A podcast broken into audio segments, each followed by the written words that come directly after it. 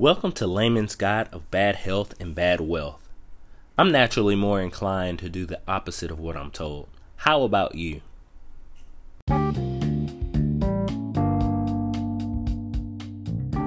Do you ever find yourself in a position of power with another at your mercy? What kinds of thoughts go through your head? This person used to torture me, and now it's my turn to have fun.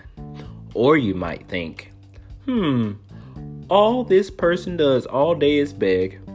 Why doesn't he go and get a job like the rest of us? He's part of America's problem.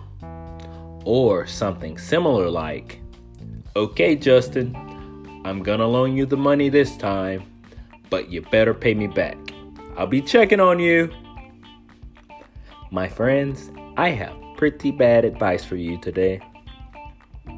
Loan Justin the money. He'll pay it back. You'll make sure of it.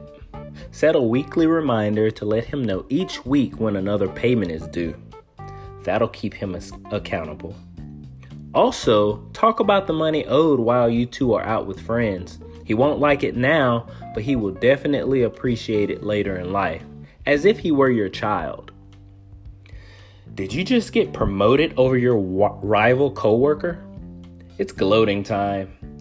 Let him know now that there are no hard feelings.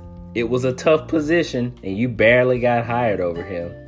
Now, talk about that exact thing every day. Uh oh, his productivity is starting to slack. It's time to lay down the hammer and make an example of him. He'll respect you as his boss and not just as a former colleague. You're so dominant, it takes guts to handle people like you just did. Now you're at Firehouse Subs and someone is begging you for money for food. Think about it.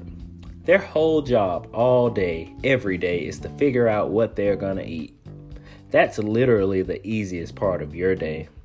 This fella wants to tug on your heartstrings and coerce you into feeding him. Uh oh, it's working. Don't follow your gut. Ignore him as if you don't see him there. Let someone else feed him.